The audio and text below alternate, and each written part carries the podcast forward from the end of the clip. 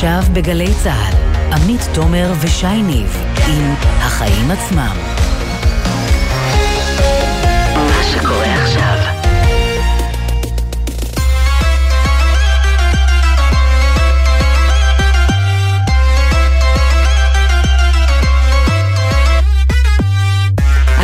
שש, ארבע דקות, אתם על החיים עצמם, התוכנית הכלכלית-חברתית של גלי צה"ל. אני עמית תומר, ואיתי כאן באולפן שי ניב. מה העניינים, שי? בסדר גמור, עמית, מה שלומך? מצוין. יופי, תראי, אני קצת uh, מבואס, uh, חייב להודות, uh, כי לא נעים לראות עוד ראש עיר במאתר. קצת כמו גן סגור. כן. תחשבי על זה, מצד אחד רוצים להעביר עוד ועוד סמכויות לשלטון המקומי, ומצד שני עוד פרשות עולות ומזכירות שזה עדיין לא כל כך פשוט כנראה. אנחנו תכף נדבר על פרשת רמי גרינברג בהרחבה עם מישהו שמכיר את ההתנהלות הבעייתית לכאורה שהמשטרה מצביעה עליה עכשיו.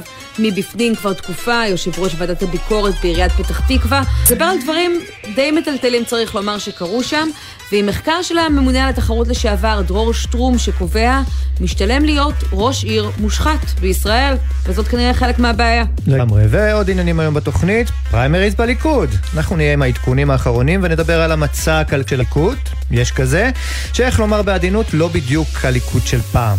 גם על התייקרות חדשה שאותי אישית אה, מבאסת, אופניים, כן, גם האופניים מתייקרים. נעסוק גם בעגלת הישראלית החכמה, שהצליחה לגייס עכשיו 35 מיליון דולר, ונסיים עם הכנה לקראת ערב ט"ו באב, שייערך אה, מחר. הסטארט-אפ שמנסה להכיר בין חברים ולהתחרות באפליקציות האירויות. אם אתם עדיין לבד, אולי זה הפתרון שלכם, עד מחר. לגמרי. 24 שעות. כן, ואולי נהיה איזה שיר אהבה, אם יישאר רק קצת זמן. אבל uh, עוד קודם, מה הכותרת של עמית? הכותרת שלי שלמרות גל ההתייקרויות, סל המוצרים הבסיסי לחודש יולי דווקא ירד ב-15 שקלים מבחודש שעבר. כך עולה מנתוני משרד הכלכלה. אה, זה נשמע אבל צריך לזכור שזה עוד לפני עליית המחיר של מוצרי שסטוביץ'. חוגלה קימברלי וגם חלב ופיקוח. לא בטוח שאפילו הספיקו למדוד את הלחם שהתייקר רק לפני uh, כמה ימים, אבל זה כן נתון שיכול להיות קצת מעודד, וכנראה נובע גם מהוזלות שראינו בחודש האחרון, כמו בפירות שמחירם מתמתן אחרי שזינק בטירוף. אבל החלק היותר מעניין היא מה התפקיד שהרשתות משחקות ביוקר המחיה שלנו. ושים לב, הפערים יכולים להגיע למאות שקלים בחשבון הקניות. בסופר יהודה, זאת אומנם של סופרים שכונתיים קטנים יחסית, סל המוצרים היה היקר ביותר, מעל 1,100 שקלים על 68 מוצרים, ביניהם לחם, בשר, דגים, חלב. פירות, ירקות, טואלטיקה וניקיון נבחרים, בעוד ברשת שנמצאה הזולה ביותר, רמי לוי, תשלמו על אותם המוצרים של אותם המותגים בדיוק 840 שקלים, כלומר, קרוב ל-300 שקלים פחות. אז מה זה מלמד? קודם כל שיכול להיות שחלק מהרשתות אולי נלחצות מהמאבק המחיה ומרחיבות את המבצעים שלהן, אבל בעיקר שאם תשוו מחירים, תכריחו ולא מעט. אז הסל הזה מתפרסם כל חודש, ובאופן כללי אני ממליצה לעקוב, אבל החודש כשהכול מתייקר והקניות כבדות במיוחד על הכיס, זה חשוב במיוחד. כן, טוב, הנה הכותרת שלי. תשמעי, קשה להגיד שלא צפיתי את זה. עובדי קימברלי קלארק הודיעו היום שהם עוזבים את ההסתדרות הכללית ועוברים להסתדרות הלאומית. אחרי בגב... המאבק הגדול כן, ביוקר המחיה. בדיוק, הקמפיין שמנהלת בשבועות האחרונים ההסתדרות הכללית נגד שלוש יבואניות מזון גדולות, אחת מהן היא כמובן קימברלי. לא יעלה על הדעת, אומרים בוועד העובדים, שההסתדרות שגבתה מאיתנו עשרות שנים דמי חבר, תפעל נגד החברה שלנו ותפגע באלף עובדים ובמשפחות שלהם. הם גם רוצים ביקורת על הכסף הגדול שנשפך על הקמפיין הזה, ואת דעתי עמית את כבר מכירה בעניין, אני חשבתי ראשון שקמפיין פופוליסטי, לפחות כל זמן שארגון עובדים הוא זה שמוביל אותו. אממה, עובדי קימברלי עוזבים ארגון בעייתי אחד, לדעתי לפחות, לטובת ארגון בעייתי לא פחות, אולי בעצם יותר. רק השבוע מתח בית הדין הארצי לעבודה ביקורת על הארגון הזה בטענה שהוא עשה אה, למעשה יחד עם הנהלת נמל המפרץ החדש בחיפה, בניסיון לאגד את העובדים בהסתדרות הלאומית, שנתפס מזה שנים אגב כארגון שהוא ככה נוח יותר למעסיקים. ובואי תשמעי עמית דברים שאמר לנו יואב שמחי, יושב ראש ההסתדרות הלאומית. הנה. אני מברך את עובדי קמברלי ואנחנו נדאג לפרנסתם, כמו עשרות אלפי עובדים אחרים המאוגדים אצלנו. כן, אז יואב שמחי, תחזיק יחזק, הוא כבר עומד בראשות הארגון הזה 15 שנים ברצף. היו שם תקופות ארוכות ללא בחירות, והיו בחירות בלי מועמדים, אבל בואי נגיד שעל דמוקרטיה הם לא הולכים לקבל ציון להיט. אז יואב שמחי מנצל עכשיו הזדמנות, זה בסדר גמור, אבל בואי נאחל לעובדים ולעובדות בישראל, או לפחות לאלה שתוקעים עבודה מאורגנת, ארגוני עובדים טובים יותר, ראויים יותר, ואת יודעת מה, גם שקופים יותר. כן, בעיקר חושבת שכל הריבים הפנימיים האלה מסיטים את השיח ממה שחשוב באמת. יוקר המחיה, אפשר להתווכח על איך צריך להיאבק בזה, אבל צריך להיאבק בזה בגל ההתייקרויות, אה, וכל הניצול הציני הזה הוא פשוט לא מתאים בעיניי. נתחיל? יאללה.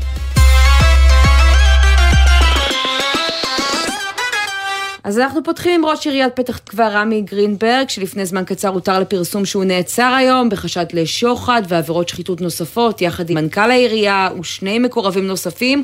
כולם חשודים גם בעבירות של מרמה, העברת אה, אמונים, הלבנת הון, עבירות מס הכנסה, או במילים פחות מכובסות, חשש שבעלי עניין תרמו לקמפיין של אה, רמי גרינברג מאות אלפי שקלים, ובתמורה הוא הבטיח שיקדם את אה, ענייניהם הפרטיים. ועשה את זה במסגרת תפקידו, ואנחנו רוצים לדבר על זה עם מי שכבר תקופה מתריע שמה שקורה בעיריית פתח תקווה מריח לא טוב. אה, גנדי בורש... בורשבסקי, יושב ראש ועדת הביקורת בעיריית פתח תקווה, איתנו על הקו עכשיו, שלום. ערב טוב לכולם. איך אה, אתה קיבלת את ההודעה על המעצר היום? אה, זה היה צפוי, והייתי פשוט מחלק את הבעיה הזו לכמה חלקים, בוא נקחה. Mm. כל, מה ש, כל מה שהיה במערכת הבחירות זה כבר הסתיים. איך שברט ניהל את המערכת שלו, אה, אה, יש על זה דוח של מבקר המדינה, שדוח חמור מאוד. אבל על זה המשטרה תעשה את העבודה ותיתן לזה... אבל המשטרה לא מדברת על מה שהיה בתקופת הבחירות, היא אומרת, אחרי הבחירות, שגרינגברג זכה... זה מה שהיה כתוב, זה מה שהיה כתוב. לא, הם אומרים אחרי שזכה, זה החשד, הוא בעצם פעל במסגרת תפקידו כשעיר, ניצל את הכוח שלו כדי לעזור למי שעזר לו בבחירות. ואני תוהה אם אה, הרגשת את זה. זה בדיוק. זה בדיוק, זה היה, כל זה מה שהיה במערכת הבחירות וזה דוח. אבל הבעיה היא שאת כל איך שהוא התנהג במערכת הבחירות הזו במהלך השנה, mm. בדיוק ככה הוא ניהל את העיר בראש וחצי שנים האלה. מה זה אומר? בוא, ת, תתאר לנו קצת את ההתנהלות של הדברים. אני, אני אגיד לכם, אה, בעיריית פתח תקווה וחברות קשורות ביחידות הסמך בערך יש כעשרת אלפים עובדים. אבל למעשה יש רק כתובת אחת, רמי גרג, שרק הוא מסדר הכל. הוא נותן הנחות בארנונה, בנכסים. יצא דוח של אה, משרד הפנים ב-2019 של 2,800 נכסים, שמתוכם 2,500 אה, אה, עסקים, הוא נתן שינוי סיווג, זאת אומרת הנחה בארנונה. אתה ביקשת לקבל מידע על הדבר הזה? אני כיושב ראש ועדת ביקורת כבר שנה וחצי מבקשת את הדברים, את הדברים האלה ולא מקבל ממנו כלום. כל מה שהוא עושה, הוא פשוט מתעלם. יש הרבה דברים שאני מתוקף תפקידי בחוק, אני דורש את זה ולא מקבל. אז בחוק יש מה שנקרא חופש המידע, אני מניח שאתה גם מנסה את לא הערוצים האלה, מה קורה? לא רק חופש המידע, אני כיושב ראש ועדת הביקורת חייב כדי לדון במסגרת הוועדה על כל דוחות ביקורת של כל מיני גורמים.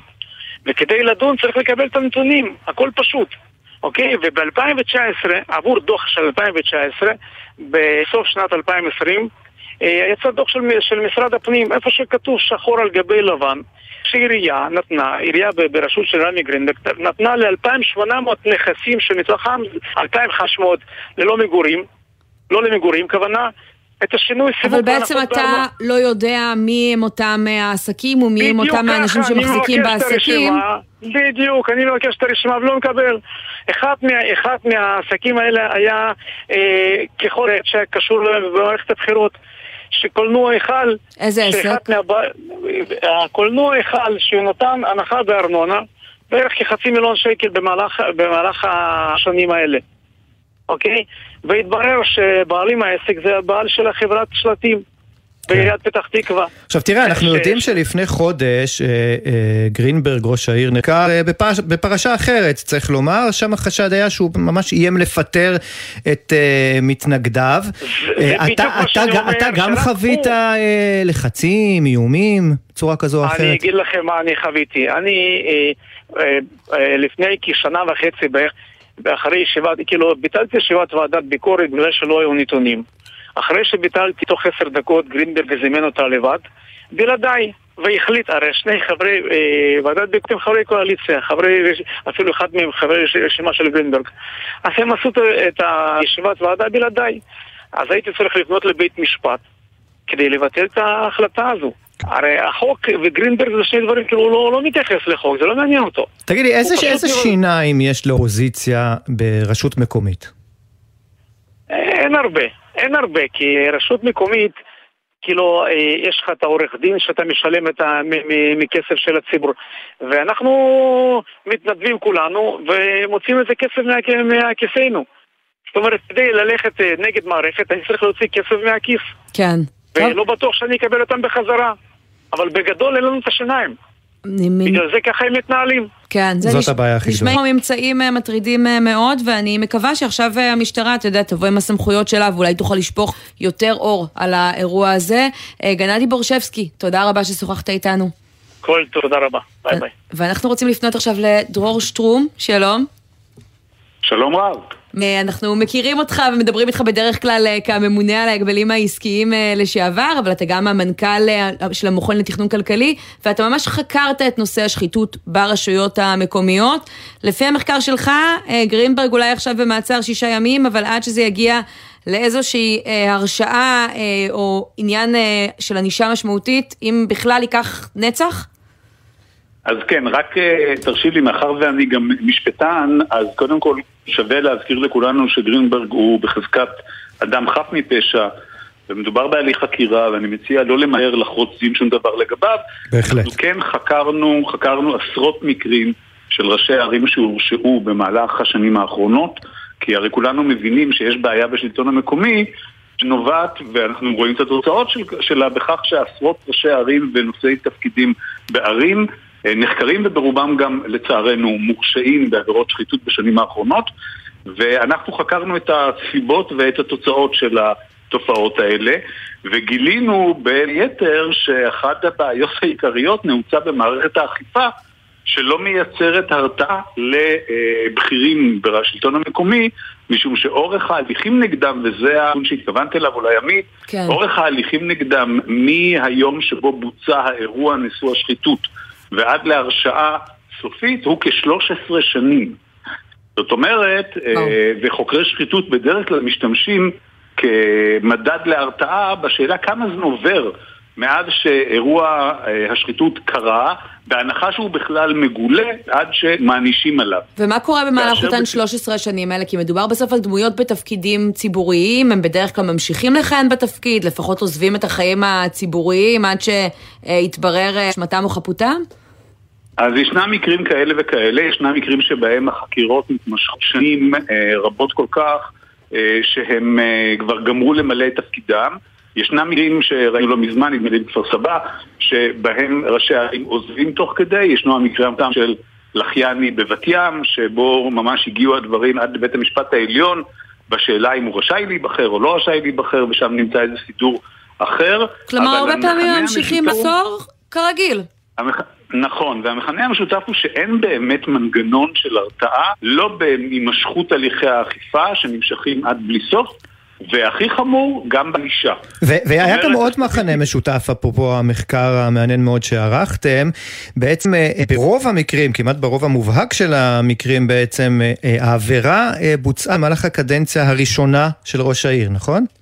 נכון, וזה באמת ולמה מעניין זה בעצם? שבגלל... הרי רבים טוענים שהפתרון למקרה השחיתות זה להפסיק או לקצוב את הקצות של המועמדים. ואחד הנתונים המדהימים כשאתה כן, כי אנחנו מדברים על איזשהו עודף כוח שנמצא בראש העיר, נכון, זו התפיסה. הטענה, בדיוק, הטענה היא שכאשר אתה מעריך עוד ועוד קדנציות, אז, רק אז, צומח התמריץ לשחיתות, והממצאים בפועל מלמדים אחרת. מלמדים שדווקא בשתי הקדנציות הראשונות, 80% ממקרי השחיתות שם הם מתרחשים. ולמה זה? מה הערכה שלך? לזה, הסיבה המעניינת לזה בחלק גדול מהמקרים הייתה, כשחקרנו את מי ומה קרה בדיוק, זה שמדובר באנשים שלפעמים כשלו בעסקיהם קודם לכן, אבל באו לקדנציה בכוונה לעשות כסף מתפקיד ראש העיר. והיו מקרים בולטים של מכירת נכסים בשנים הראשונות, נכסי עירייה, במחירים זולים מאוד, ואני לא אפליג בעוד ועוד דוגמאות כאלה, אבל ממש היו מקרים שאנשים באים לתפקידים האלה שיש איתם המון כוח, אני לא מדבר על היתרי תכנון ובנייה, על מכרזים לעבודות, על מינויים שונים, שממש המטרה הייתה לעשות כסף. ומצד שני, אולי אצל ראש עיר ותיק, השחיתות פשוט יותר, אה, אתה יודע, מתוחכמת, היא לא מגיעה במעטפות אה, מזומנים. אז תראה, ההנחה היא, ואתה יודע, ההנחה של מחקרים היא שבסטטיסטיקה של 40 אה, קרים, אתה לא תיפול בצורה כזאת שאתה תראה שרוב המקרים קורים רק בקדנציות הראשונות. זאת אומרת, לו זה היה המקרה שבאמת השחיתות זורמת, ההנחה היא שבאופן סביר היינו מגלים מקרים מעטים גם בקדנציה שלישית ורביעית, ויש בהחלט ראשי ערים שכיהנו כזאת רבות. אה, ישנם מקרים שכולנו מכירים אותם ועודם מכהנים אה, ושיהיו כמרים עד 120, אבל אה, באמת יש קדנציות ארוכות מאוד בשלטון המקומי. מה עם הענישה, דרור? אני רואה פה במחקר שלכם שהרבה פעמים גובה העונש, גם כשהוא כבר מגיע, יכול להיות פחות מהעבירה או הכסף שאותו אדם לקח לכיסו, שזה די אבסורד. נכון, הענישה היא מגוחכת במיוחד, כשבעצם ישנם שני דברים מעניינים. אחד, בעצם אף אחד מהמקרים שבהם הורשעו ראשי ערים, וכפי שאמרתי יש עשרות כאלה, העונש הכספי שהוא קיבל לא היה, לא התקרב לטובת ההנאה שהוא קיבל בפועל ממעשה השחיתות. מצד שני הם כן יושבים בכלא. לפעמים הם יושבים בכלא, לפעמים, גם, לא תמיד. לפעמים הם מרצים עבודות שירות, בפועל הרי זאת ענישה כלכלית. וענישה כלכלית קודם כל, לפני הכל, חייבת להיות כזאת שהיא תאיין את מרכיב הרווח שנובע מהשחיתות עצמה. בארצות הברית יש כלל של פי שלוש, זאת אומרת אתה חייב להיכנס לפחות פי שלוש מטובת אה, ההנאה שקיבלת, בארץ אנחנו רחוקים עוד מזה, יותר כן. מזה. בוא, בוא, בוא נזכיר רק שאנחנו מדברים בשבוע שבו גזרו על, אה, על שר הבריאות לשעבר ליצמן קנס של 3,000 שקלים. כן. אז זה די מתחבר. כן, מה שנקרא פחות מעשירים ממשכורת חודשית שלו עד לפני כמה חודשים.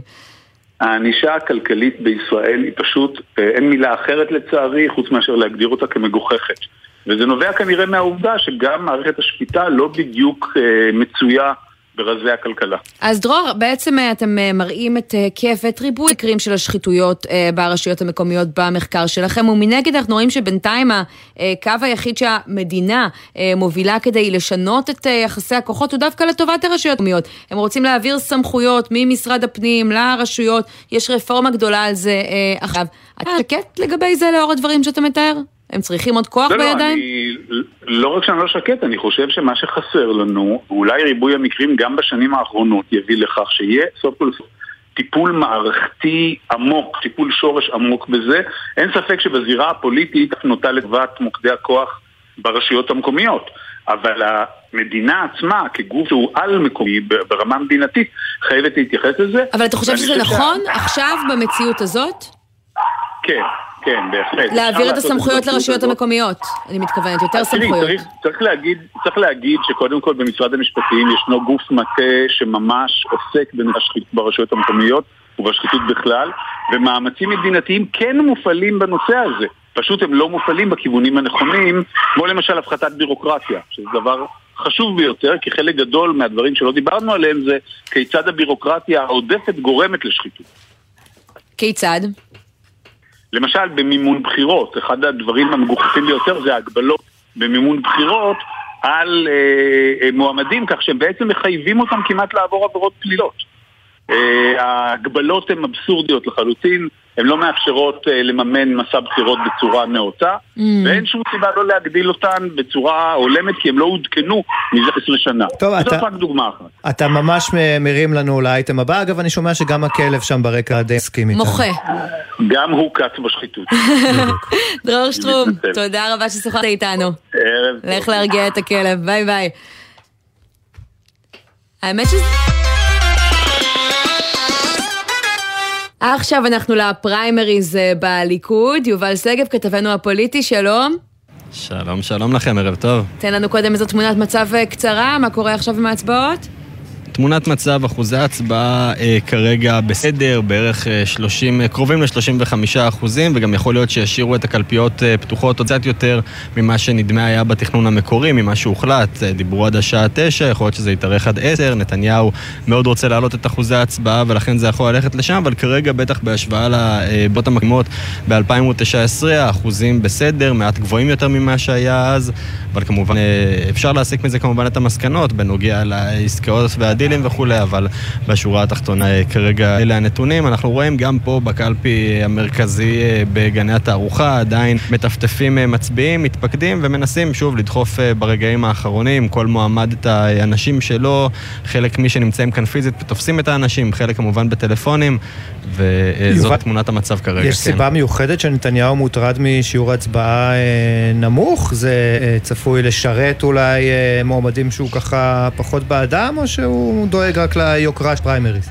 לא, התפיסה אומרת שבסופו של דבר יש מועמדים שמאוגדים, בין אם דרך אה, באמת אה, דילים ועסקאות כאלה ואחרות, בין אם אה, בתוך אה, ועדי עובדים, והם האנשים שגם ככה באים להצביע. מחויבים, הם, אה, הם מאוגדים ומסודרים, ולכן הם גם ככה באים להצביע. עכשיו, כמה שאחוז ההצבעה יהיה גבוה יותר, כמה שיצאו עוד אנשים מהבית ש... אה, תכננו לא להצביע או התלבטו אם להצביע, זה בעצם מוהל כמו אה, אה, תרכיז פטל את הדילים ואת הקבוצות המאורגנות, כן. ולכן נתניהו שרוצה מועמדים עצמאיים, לא רוצה מועמדים שנאמנים או חייבים לבכירים אחרים בליכוד, מעדיף אחוז הצבעה גבוה כדי באמת להחליש אז... את אותן עסקאות וחיבורים. תשמע, אתמול דיברנו כאן על הפריימריז במפלגת העבודה, ושם, אתה יודע, הרשימה שתיכנס לכנסת היא יותר קטנה לפי הסקרים, ולכן באמת לדמויות חדשות היה קשה להשתחל למקום ריאלי. פה יריעה יותר אה, רחבה, ואנחנו רואים הרבה שמות חדשים שככה מנסים לבלוט, מנסים אה, לפרסם את עצמם בשבועות האחרונים. זה עולה לא מעט אה, כסף, ואנחנו יכולים לספר מי התורמים של אותם אנשים חדשים, נכון? לא חברי כנסת מכהנים שמצטרפים עכשיו, בתקווה, התקווה שלהם, למערכת הפוליטית. כן, חברי הכנסת המכהנים בעצם מקבלים אה, מין מהמדינה, מהכנסת, לפריימריז שלהם, לבחירות המקדימות שלהם, ואז באמת המועמדים החדשים, מי שמגיע מבחוץ, צריך לגייס אה, תרומות. אז נתחיל אה, אה, מהשמות שאנחנו כן מכירים, שכן דיווחו אה, כחוק למבקר המדינה, מי שגייס עד עכשיו הכי הרבה הוא דני דנון, שחזר אה, משליחות כשגריר ישראל באו"ם, אנחנו יודעים, וגם הביא משם לא מעט כסף מתורמים אה, אמריקנים, גייס פחות או יותר 400 אלף אה, אה, שקלים, רובם אה, מתורמים אמריקנים. 11 כאלה, סך כולל של אה, כמעט 100 אה, אלף אה, דולרים מאותם תורמים, ועוד תורם אחד מקסיקני שתרם 10,000 שקלים. רוב שמות שם אנחנו לא יודעים בדיוק מי הם, וזה כמובן מצב פחות אידיאלי. מי שעשה עבודה טיפה יותר מעניינת נקרא לה, או רחבה, הוא ארז תדמור, שגייס במין גיוס המונים, פחות או יותר 110, 100... שקלים בתרומות קטנות של עד אלף אה, אה, שקל אה, לבן אדם שתרם לו, ולכן יש כאן איזשהו הרכב יותר רחב. אני חושב שגם אפשר להראות דרך התרומות האלה, אתם יודעים, מועמד שמצליח לגייס מהרבה מאוד אנשים תרומות, גם פייגלין עשה את זה, גם במחוזות, אילוז, עשו את זה מועמדים קטנים שבאמת מכירים את השטח, מגיעים, מצליחים לשכנע מישהו לתרום עוד 100 שקלים, עוד 200 שקלים, עוד אלף. אז רגע, אחד כמו ארז תדמור, אחד כמו ארז תדמור, נגיד, לאיזה סכום הוא מגיע בסך הכל? כמה הוא גייס? ארז תדמור, בדוחות שהוגשו למבקר המדינה, 178 אלף שקלים. אני רואה פה עכשיו הסכום אה, אה, המדויק, מיותר מ-600 תורמים, ושוב, זה גם מראה על איזושהי תמיכה רחבה בשטח. גם לא להיות מחויב לאנשי עסקים אנונימיים, אלא באמת להיות מחויב אה, לאנשים מן השורה, לציבור הכללי, שזה דווקא משהו שכן יכול להיות נחמד בבחירות מקדימות ובפריימריז. מעניין מאוד, ורק נזכיר שבהמשך, אז קורה בדרך כלל אחרי הבחירות, ייחשפו גם הנתונים של חברי הכנסת המכהנים, שבדרך כלל מקבלים... ההוצאות, על מה כן, ואיך. וכמה, ומה מכובס יותר, ומה מוסתר פחות. יהיה מאוד מעניין, אין ספק. יהיה חומר לשיחה הבאה שלנו. יובל שגב, תודה רבה. תודה. ועכשיו אנחנו רוצים לדבר עם אלעד מלכה, שלום. שלום, ערב טוב. סגן יושב ראש הליברלים בליכוד, וגם אתה מצטרף אלינו מאתר ההצבעה הגדול בבנייני אה, האומה. אה, אלעד, כמה השיח הכלכלי אה, שולט היום בבחירה של אנשים, איזה שמות ככה לשלשל לקלפי? אה, אני חושב שזה משמעותי מאוד, אה, גם הליכוד באופן כללי, גם כל אזרחי ישראל חווים כרגע את אה, עליית המחירים. לא, אבל אני מדברת ברמת הבחירות בפריימריז עכשיו, מועמדים שירכיבו את הרשימה, כי אני מניחה שיש הבדלים, תכף נדבר עליהם, בתפיסות הכלכליות שלהם. נכון, אז אני אומר, זה רלוונטי, כמעט כולם מדברים על זה, גם בכנסים, גם במקומות אחרים, גם עכשיו בכניסה לקלפיות מדברים על נושא יוקר מחיה, החל מאבי שמחון, ארז תדמור אותי תוכנית בפני עצמו, כל מיני אחרים, אה, אמיר אוחנה, אופיר אקוניס, דור חרלב בתל אביב, דני לולים, ועוד כהנה וכהנה, יונתן טל בצעירים וכולי, מזכירים הרבה את נושא יוקר המחיה, מקדישים לו עם סרטון או פרוספקט או פלייר יהודי כולם מדברים על הנושאים הללו, תמר אדרת וכולי, קיצר כל מיני כאלו, אה, מדברים על הנושא הזה, בעיקר אגב אנשים, אה, רובם אנשים שמגיעים בחוץ, בפעם הראשונה, גם חלק מהוותיקים, כמו שתיארתי מקודם. אז אנחנו רואים הרבה תוכניות, אבל שמע, כשאתה בוחן את העשור האחרון של הליכוד אה, בשלטון, לא ראינו איזה מופת של מדיניות ליברלית כלכלית, נכון? אה, אני חלוק על זה. כלומר, אי אפשר לקחת מהליכוד את הרפורמה בגז והרפורמה בסלולר ואת הפרטת אה, אה, הנמלים והפרטת אה, חברת החשמל בקדנציה האחרונה על ידי יובל שייניץ. יש המון המון המון ושמיים פתוחים, אפשר להמשיך עוד ועוד. ועדיין, מה, מה נתניהו של 2003 אומר על זה? הוא היה מרוצה? זה צריך לשאול נתניהו של 2003. אתה שואל אותי, זה לא מספיק. זה בהחלט אני יכול לומר, זה לא מספיק. יש הרבה דברים שעוד צריך לעשות כדי להצליח להוביל מחירים בצורה אגרסיבית. יש דברים שניסו, רפורמת הקורנפלקס, מכון התקנים, ניסו, לא מספיק. בוא ניקח את התוכנית כן, הנוכחית של נתניהו, מה היה חסר לך שם? התוכנית הנוכחית של נתניהו בעיניי חסרה מפר פרמטרים. הפרמטר, הפרמטר המרכזי שבעיניי היה חסר שם זה טיפול יותר סיבי במחירי הדיור, שהם כמובן הבעיה הכוללת ביותר של כולנו כבר היום. אה, בעיניי, יש שני אלמנטים, האחד, שחרור קרקעות, באופן מסיבי, 88% מהקרקעות היום במדינה, ולא מספיק אה, מגיעות לשיווק לציבור הרחב, זה מגביל את ההיצע של הדיור במעלה מחירים, זה אחד. שתיים, הליכי התכנון, נתניהו מדבר על קיצור הליכי התכנון, לא ודאי איך, אבל בעיניי זה אלמנט דרמטי שצריך להיות שם. לא יכול להיות שבישראל 430 ימים יקבל אה, היתר בנייה מיום ייזום פרויקט. כאשר אפשר להגיע לזה גם ב-80, 70 ו-50 אחרים. כן, הנושא של עבודה מאורגנת, משהו שנתניהו היה מדבר עליו בעבר, הוא כבר אה, קרא לפרק. אני לא יודע, תראה, אני חייב לציין שב-2019 מועד א', אה, גם ישראל כץ וגם נתניהו שמו אה, על ראש שמחתם, והתחילו ממש אחרי הבחירות, התחילו לדבר על אה, מה שנקרא בוררות חובה, על הגבלת שביתה בשירותים החיוניים. לצערי הממשלה אז לא קמה והנושא לא קודם, אבל כבר היום הנושא הזה שוב חזר חזרה ודובר. אבל הוא לא קודם, אתה יודע, מירי רגב לצורך העניין העבירה הכי טובה של ההסתדרות היום, והיא לא היחידה, כל הוועדים התפקדו לליכוד, זה לא כל כך פשוט, אתה מתאר. אני לא יודע אם מירי רגב היא החברה הכי טובה שלהם, אולי יש טובים יותר, אבל בצורה, בצורה, ברור שבתוך הליכוד יש קולות לכאן ולכאן, חד משמעית, בזה, בזה אין ספק. אבל אנחנו מזהים היום, גם ארז תדמור המצע שלו, ציינתי מקודם את uh, יונתן טל ותמר אדרת ודן uh, אילוף, ואנשים אחרים גם יותר בכירים שמדברים על זה, mm. כמו אמיר אוחנה, כמו אופיר אקון, אז... uh, uh, כמו, תגיד אלעד, אבל אתה מרגיש ברמה הכללית שאולי אם דיברת על תוכניות שהיו ב-2019 לעומת התוכניות שיש היום, שמאז שהליכוד אה, איבדה את הבכורה, איבדה את השלטון, כשלטון, אה, אולי התוכניות הכלכליות שלה נהיו יותר פופוליסטיות, בניסיון אה, למשוך קהל מצביעים יותר רחב, וקודם לה את הביטחון שהיא לא צריכה את זה. תראי, ברור שככל שהביטחון בשלטון גבוה, היכולת ללכת למהלכים שהם יותר עמוקים ויותר דרמטיים היא יותר גבוהה. כאשר אנחנו נמצאים בתיקו בין הגושים, אני די ברור לי שיש כאן איזשהו אתגר, אגב, בשני הצדדים. אנחנו לא נשמע תוכניות גרזיות לטעמי מאף אחד מהצדדים, אולי מאיזושהי מפלגת נישה, ממפלגות השלטון, מה שנקרא לזה, או הטוענות לשלטון, שאני מכיר כרגע היום שתיים וחצי כאלו, אני לא מתרשם שאנחנו נשמע כאלו באמת. בירכתם הרבה אה, בעצם אה, ככה בלובי שלכם, באינטרס שלנו, את התוכניות הכלכליות שדווקא עשתה הממשלה הנוכחית, להסרת חסמים, להורדת אה, מכסים. זה משהו שגרם לך אולי לחשוב פעם לגבי למי תצביע בבחירות האלה? לי אישית זה לא גרם לחשוב פעמיים, כיוון שאני קודם כל ימין מדיני ורק לאחר מכן ימין כלכלי. Mm. ובגישה שלי, ברגע שהוקמה ממשלה עם, אה, עם אה, הרשימה המשותפת, והתנגדתי לזה כל אורך הדרך מאז הבחירות האחרונות, הדבר הזה, אני לא אתמוך באף אחד מהמפלגה, מהפוזיציה כן. היוצאת בשום מצב. כן, בהחלט, אני חושב שהליכוד צריך ללמוד מרפורמת, מרפורמת החקלאות. משני דברים שבעיניי, הדבר היחיד שאנחנו יכולים לומר עליהם, ואיך אנחנו לא עשינו את זה קודם. אני רק אציין אגב, ישראל כץ אה, כשר אוצר בתקופת הקורונה, שם את רמת החקלאות על ראש שמחתו, הנחה את דרג המקצועי לקדם את זה, mm. לצערי מהמון סיבות לא קודם תקציב שם, אבל גם זה דבר שהתקדם בזמנו. אולי כשניר ברקת יהיה שר אוצר. אני לא יודע אם הדברים שהוא יעשה, אנחנו בכל מקרה כקבוצה שם כדי לדאוג שאלה הדברים שיקרו. אנחנו כן. בסופו של דבר בחרנו לא לשחק מחוץ למפלגות, אלא בתוך המפלגות. אנחנו מבינים אוקיי. שהדרך להשפיע על המדיניות של המדינה עוברת דרך זה. אלעד מלכה, סגן יושב ראש הליברלים בליכוד, תודה שהיית איתנו. תודה רבה לכם. ועכשיו אנחנו לחברות התקשורת שמתחילות לפרסם היום אה, דוחות אה, כספיים אה, לרבעון השני של השנה, אם זה סלקום, אם זה בזק שיש לה את פלאפון, ואנחנו רואים שם התאוששות, דוחות כספיים טובים. שיכולים ללמדנו הרבה על החברות האלה, כי זה לא היה כל כך המצב בשנים האחרונות. בואו נגיד שלום בנושא הזה לים יוסף, תבנו תקשורת.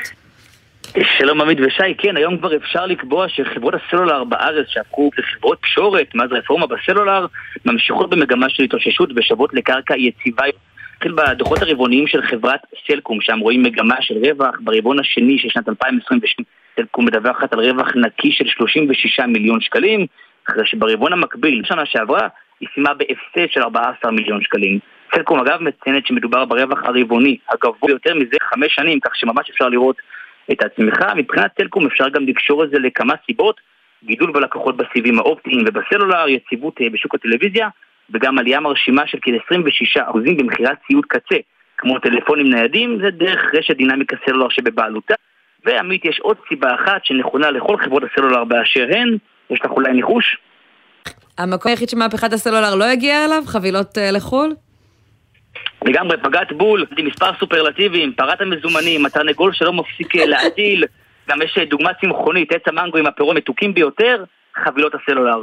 הישראלים חזרו לטוס, אנחנו רואים את זה בשדה התעופה, וסלקום מדווחת כחמישה אחוז מסך כל הרווחים מהסלולר ברבעון האחרון, זה לא מעט, הן מאותן חבילות. דרך אגב, בשנה רגילה, בלי מגפה עולמית, חבילות הסלולר לחו"ל הן כמעט חמישית מההכנסות, זה המון.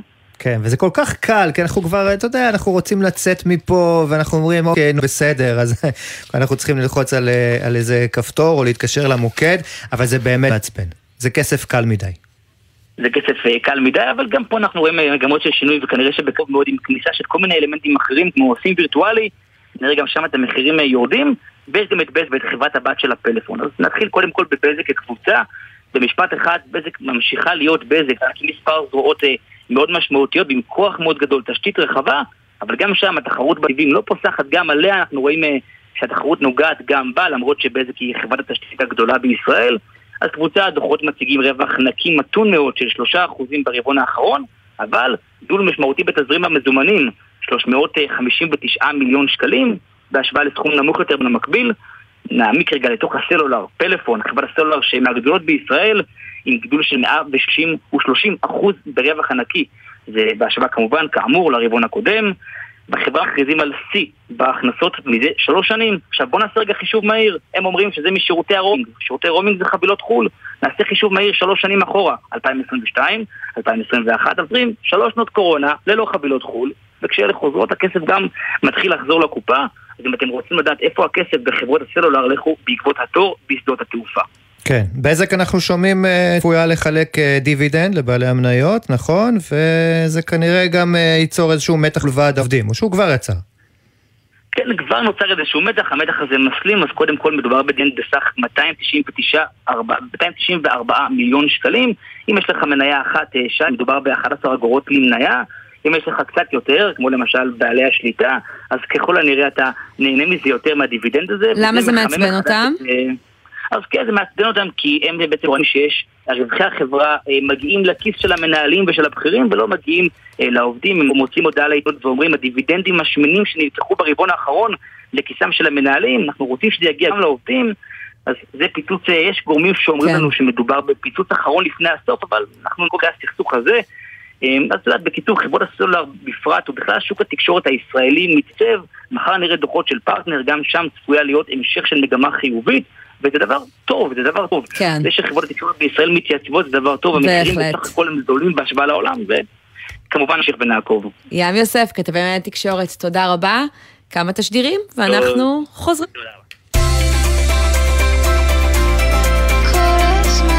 גלי צה"ל, יותר מ-70 שנות שידור ציבורי.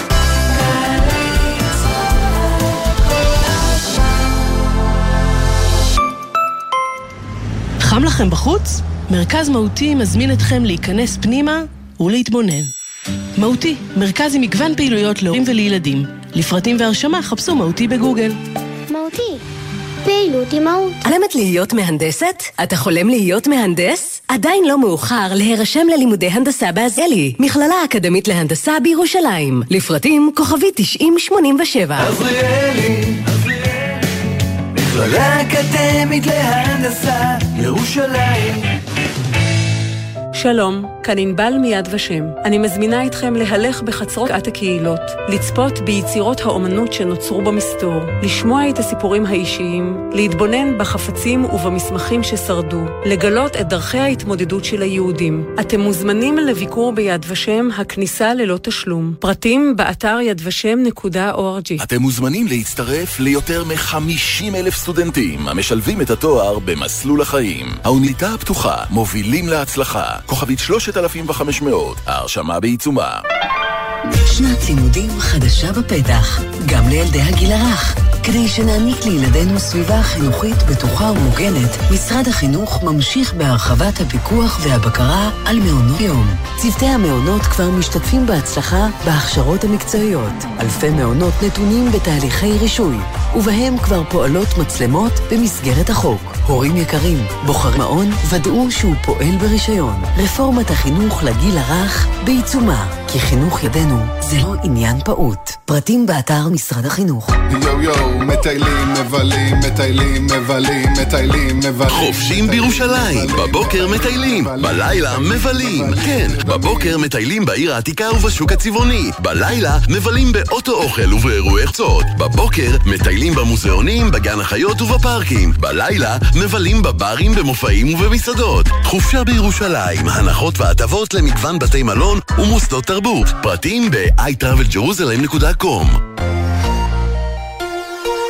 פותחים את הלילה בגלי צה"ל. בחצות, ציפורי לילה מוזיקליות. והלילה, שמוליק נויפלד מארח את ולרי חמתי. פותחים את הלילה בגלי צה"ל.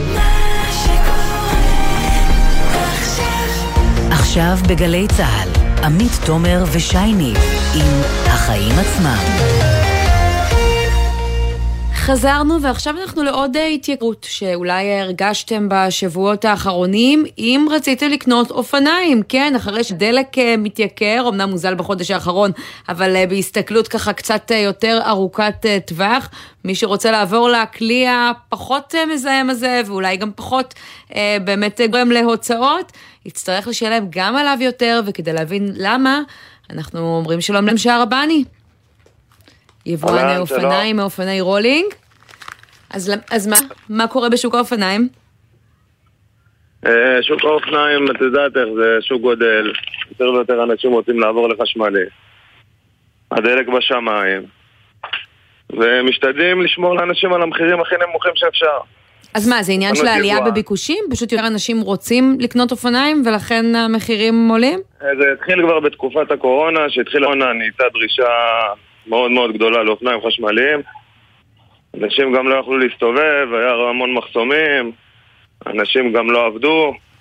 אנשים חלק חיפשו דווקא לטל, קנו אופניים רגילות, גם לא חשמליות. תשמע, אני חייב, אני חייב להגיד לך, אני מאלה שבתקופת הקורונה חיפשו לקנות אה, אופניים. אה, וקנו. שאלו אותי היום אם אני רוכב על אופניים, אמרתי שאני עיקר בעלים של אופניים, כי אני לא, לא מספיק עושה את זה. אבל תראה, היה מאוד קשה למצוא אופניים, ובטח במחירים אה, אה, טובים, כי פשוט, אה, לפחות גם לפי חנויות האופניים, לא, הגיעו, לא הגיע לכאן אה, סחורה. זה לא רק שהביקוש אה, גבוה, היה גם אה, אה, מחסור, כן, וה, והמחירים אה, עלו למעלה. כן, המחירים עלו, אבל בסופו של דבר את רוב, ה... את הרוב ספגו היבואנים. פשוט הרווח ירד, כאילו כמה אתה כבר יכול להעלות את המחיר? כן. עלה ב-30% החלקים בסין, עלה הובלה מ-2,500, 3,000 דולר ל-20,000 דולר, 18,000 דולר. זה מייקר את המוצר כמובן, אבל uh, משתדלים לשמור על המחירים הכי נמוכים שאפשר. אז מה, זה ביצה ותרנגולת? בגלל חומרי uh, הגלם uh, עלו, uh, מה שצריך כדי כן, להכין את האופניים, uh, אתם אומרים במחירים האלה אנשים לא ירצו לקנות אז נביא פחות? זה מה שקורה פה, מעגל קסמים כזה? אה, לא, אני חושב שהמון קנו בקורונה, בגלל זה אולי הייתה איזושהי האטה אחרי הקורונה, אני לא חושב שפחות קונים.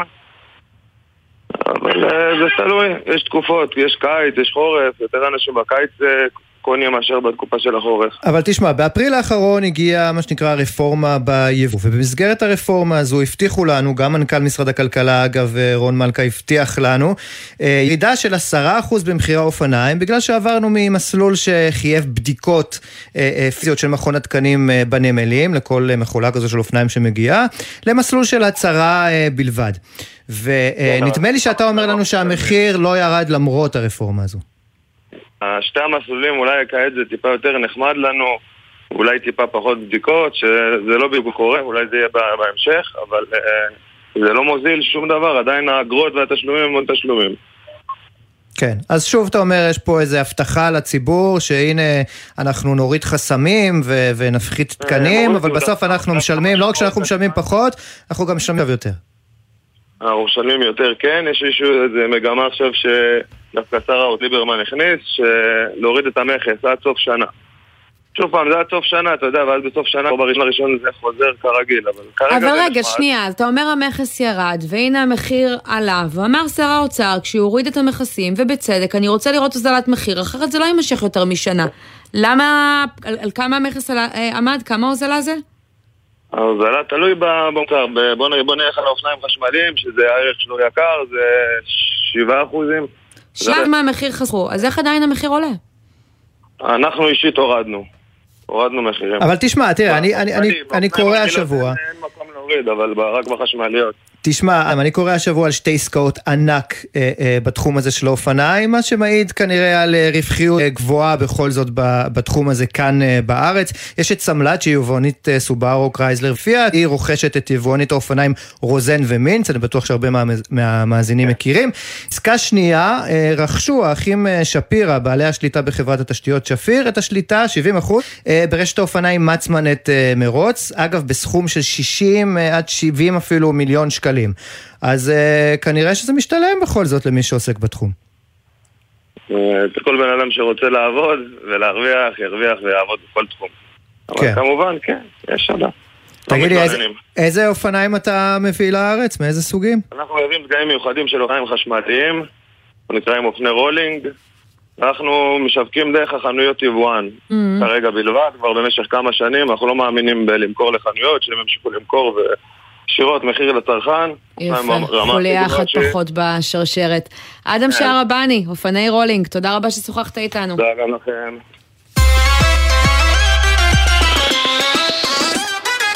ועכשיו אנחנו רוצים לדבר על עגלת קניות חכמה, זה פיתוח של חברה ישראלית שמקבלת בימים האחרונים גב אה, מרכזי מענקית המזון הגדולה בישראל, שורסה, ומחברת קוולקום, ואנחנו רוצים אה, לברר האם זה אומר שבקרוב אה, נראה דברים כאלה בסופרים.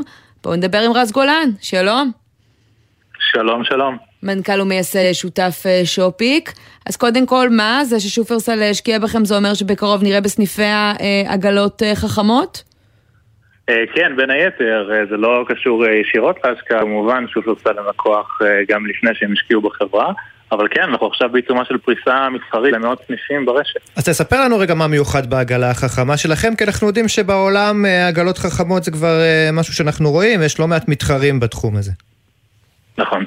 אנחנו בעצם בנינו את העגלה החכמה בצורה אה, שהיא מאוד מאוד מיוחדת אה, מהפן האופרטיבי. זאת אומרת, אנחנו מאמינים שסופרמרקטים זה סוג חנות אה, עם אופרציה מאוד מדויקת. כמו שאתם בטח יודעים, יש שם הרבה הכנסות בסופרמרקט, אבל הרווח הנקי מאוד מאוד קטן, זה אומר שהם יודעים לתפעל את החנות בצורה רגע, אבל קודם כל אולי תסביר לנו מה המוצר הזה, בתור התחלה אפילו, איך הוא נראה? אז בתור נכנסים לחנות ומקבלים אה, בעצם מכשיר שמתחבר לכל אה, עגלת קניות סטנדרטית, לוקחים אותו, מחברים אותו בקליק לידית של העגלה, ומאותו רגע המערכת שלנו יודעת לזהות בצורה אוטומטית את המוצרים שנכנסים או יוצאים מהעגלה. כלומר העגלה בעצם סורקת את המוצר? באמצעות מצלמות, אנחנו לא בדיוק סורקים, יש לנו מצלמות, זה באמצעות טכנולוגיה שנקראת אה, ראייה ממוחשבת.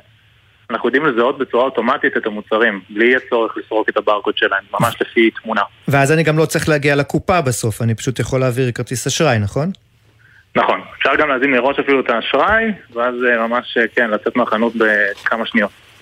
כן, אז במה זה שונה בעצם מעגלות אחרות? זה מתחבר לשאלה הקודמת.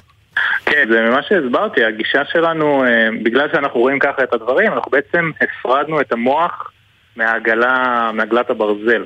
אנחנו בעצם בנינו מכשיר שהופך את העגלה לחכמה רק בזמן הקנייה, אה, ובעצם לא בנינו עגלה חדשה מאפס שתחליף עגלות עילות. אנחנו בעצם אה, מתחברים לעגלות רק בזמן מסע הקניות בחנות.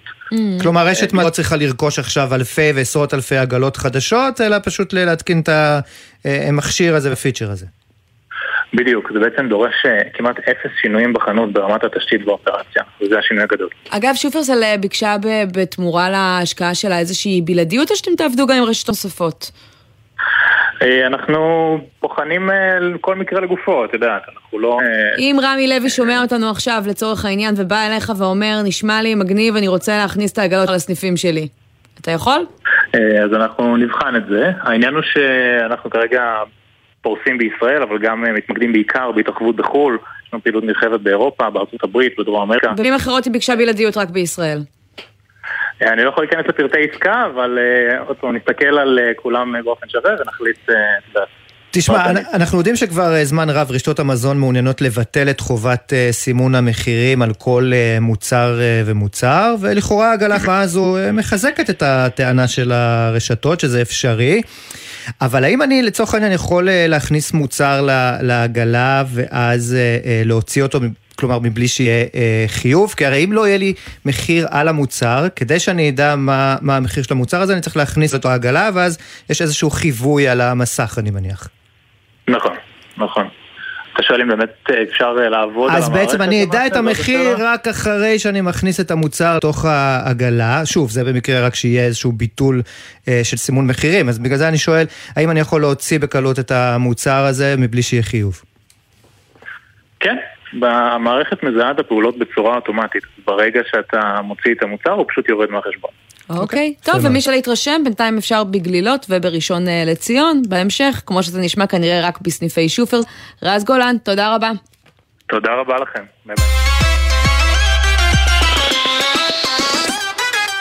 יש לך אה, תוכניות למחר, שי?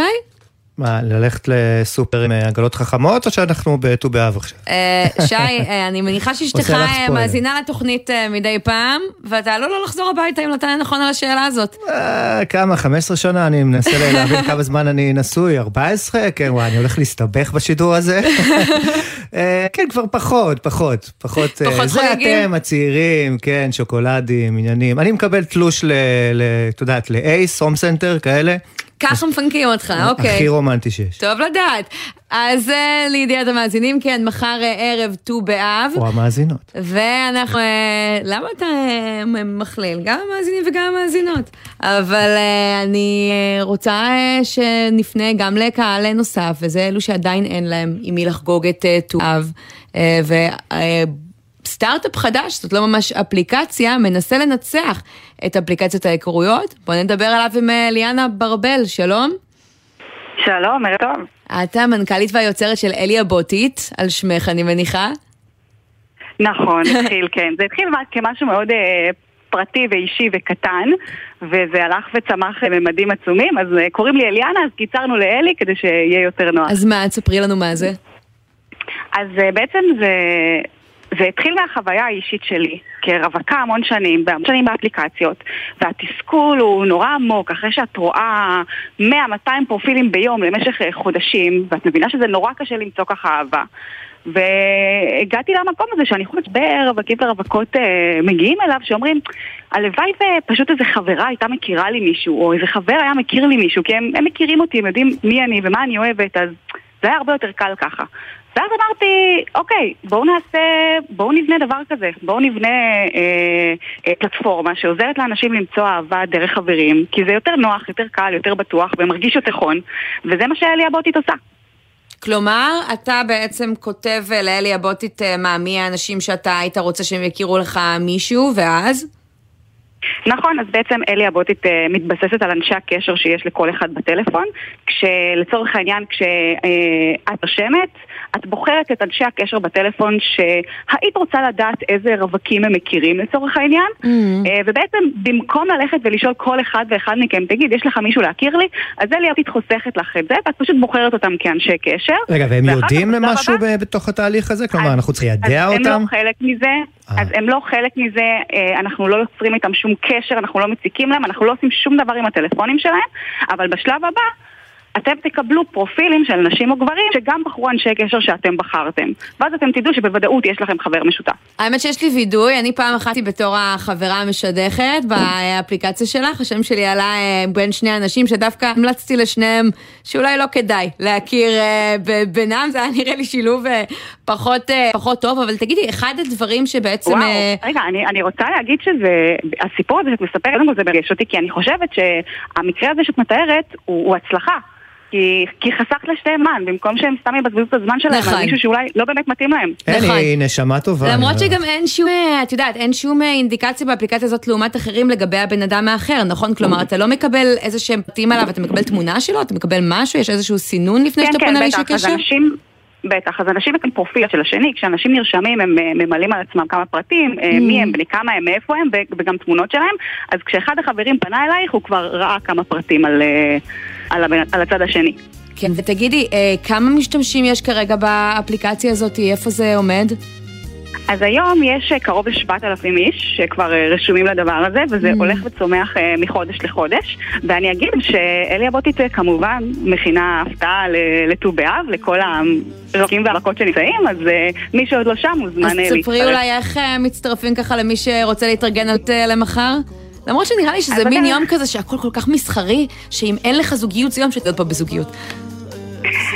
יש בזה משהו, זה נהיה מסחרי, לגמרי, חד משמעית. אני חושבת שהדרך הכי טובה להראות אהבה היא בדרך כלל חינם, לא צריך אה, להוציא כסף בשביל זה. או פשוט אה, מאיר אריאל אה, ברקע, כמו שעשינו פה. תראי איזה רומנטיקה סידרנו לך. לגמרי. אני מי שרוצה יכול לחפש אלי הבוטית בגוגל ויגיע לזה מאוד מהר. מהמם. אלי, אנה ברבל, תודה רבה ששוחחת איתנו. תודה לכם. תשמעי, ב-2005 אה, היה איזה אחד אה, שיצא ככה פלטפורמה אה, קטנה כזו, בין היתר הוא חשב שזה יעזור להיכרויות בקמפוס, קראו לו מרק צוקרברג, אולי את מכירה. כן, כולנו יודעים איך זה נגמר. זה עבד, די כן, עבד. כן, לגמרי. אז uh, זו הייתה אלי הבוטית, ואנחנו uh, נגיד תודה בן נצר שערך את השידור, ולנועה ברנס, תומר ברקאי ולירן מטלון שהפיקו, יוסי ריסו יחד דיגיטל, רוני טרנובסקי על הביצוע הטכני, ומיד אחרינו תהיה פה נורית קנטי, 360. נאחל לכם סופה שניים, וט"ו באב שמח. אני עמית תומר, שי ניב, תודה רבה. אני כבר מזמזם פה. ניפגש בשבוע הבא. ביי ביי. תהנו ממאיר אריאל. לא, לא, לא, לא, לא אוריד ממך את העיניים. בחסות הפניקס סמארט, המעניקה עד 45% הנחה בביטוח המקיף. כוכבית 5432, או חפשו הפניקס סמארט בגוגל. כפוף לתקנון המבצע, הפניקס חברה לביטוח בע"מ. בחסות מחסני חשמל, המשווקת מזגנים עיליים, מזגנים מיני מרכזיים, מזגנים ניידים, ומעניקה 5 שנות אחריות להתקנת מזגנים. גלי צה"ל, יותר מ-70 שנות שידור ציבורי.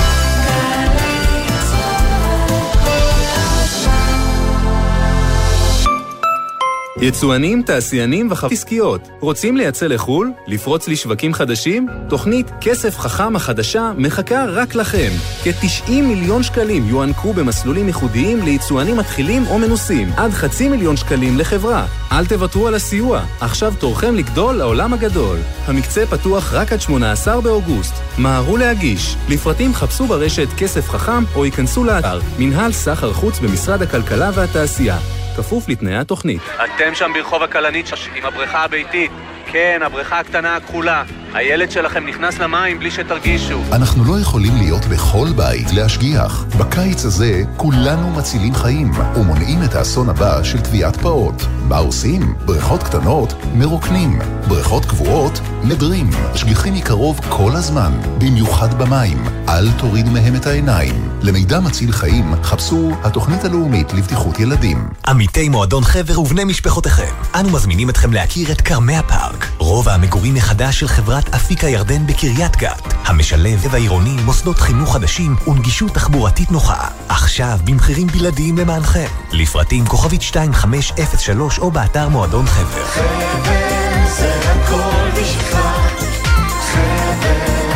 כפוף לתקנון המבצע. עיריית אשקלון מזמינה אתכם לפסטיבל בריזה אשקלון. שלושה לילות של מופעים עם מגוון אומנים. מ-15 עד 17 באוגוסט באמפי פארק החדש באשקלון. כרטיסים באתר זאפה. נתראה באשקלון. אופ, אני רעבה. מתי כבר מגיעים? מתי יוצרים לארטיק? אני צריך לשירותים! איפה קבעת איתם? קר לכם. בנסיעה עם המשפחה מתכננים מראש את מסלול הנסיעה ואת נקודות העצירה רחוק מהכביש, למפגש עם שאר החבר'ה, להתרעננות ולשירותים. זכרו, לא עוצרים בשולי הדרך, אלא במצב חירום שאינו מאפשר את המשך הנסיעה. עוד עצות, לנסיעה משפחתית בטוחה, חפשו גוגל, אסק רלב"ד. שישי בשש, סוף סוף קצת שקט. אפשר לשמוע ציוץ של ציפור, רשרוש של עיתון, נחירות של שנץ, אבל כדאי לשמוע את שש בשישי. גלי צה"ל בתוכנית חדשה. אנשי תרבות, חברה וספורט באים לאולפן גלי צה"ל עם שש תובנות, גילויים חדשים או סיפורים אישיים מהשבוע החולף. והפעם, מלכה פיוטרקובסקי. שש בשישי, יום שישי, שש בערב, גלי צה"ל. מיד אחרי החדשות, נורית קטי.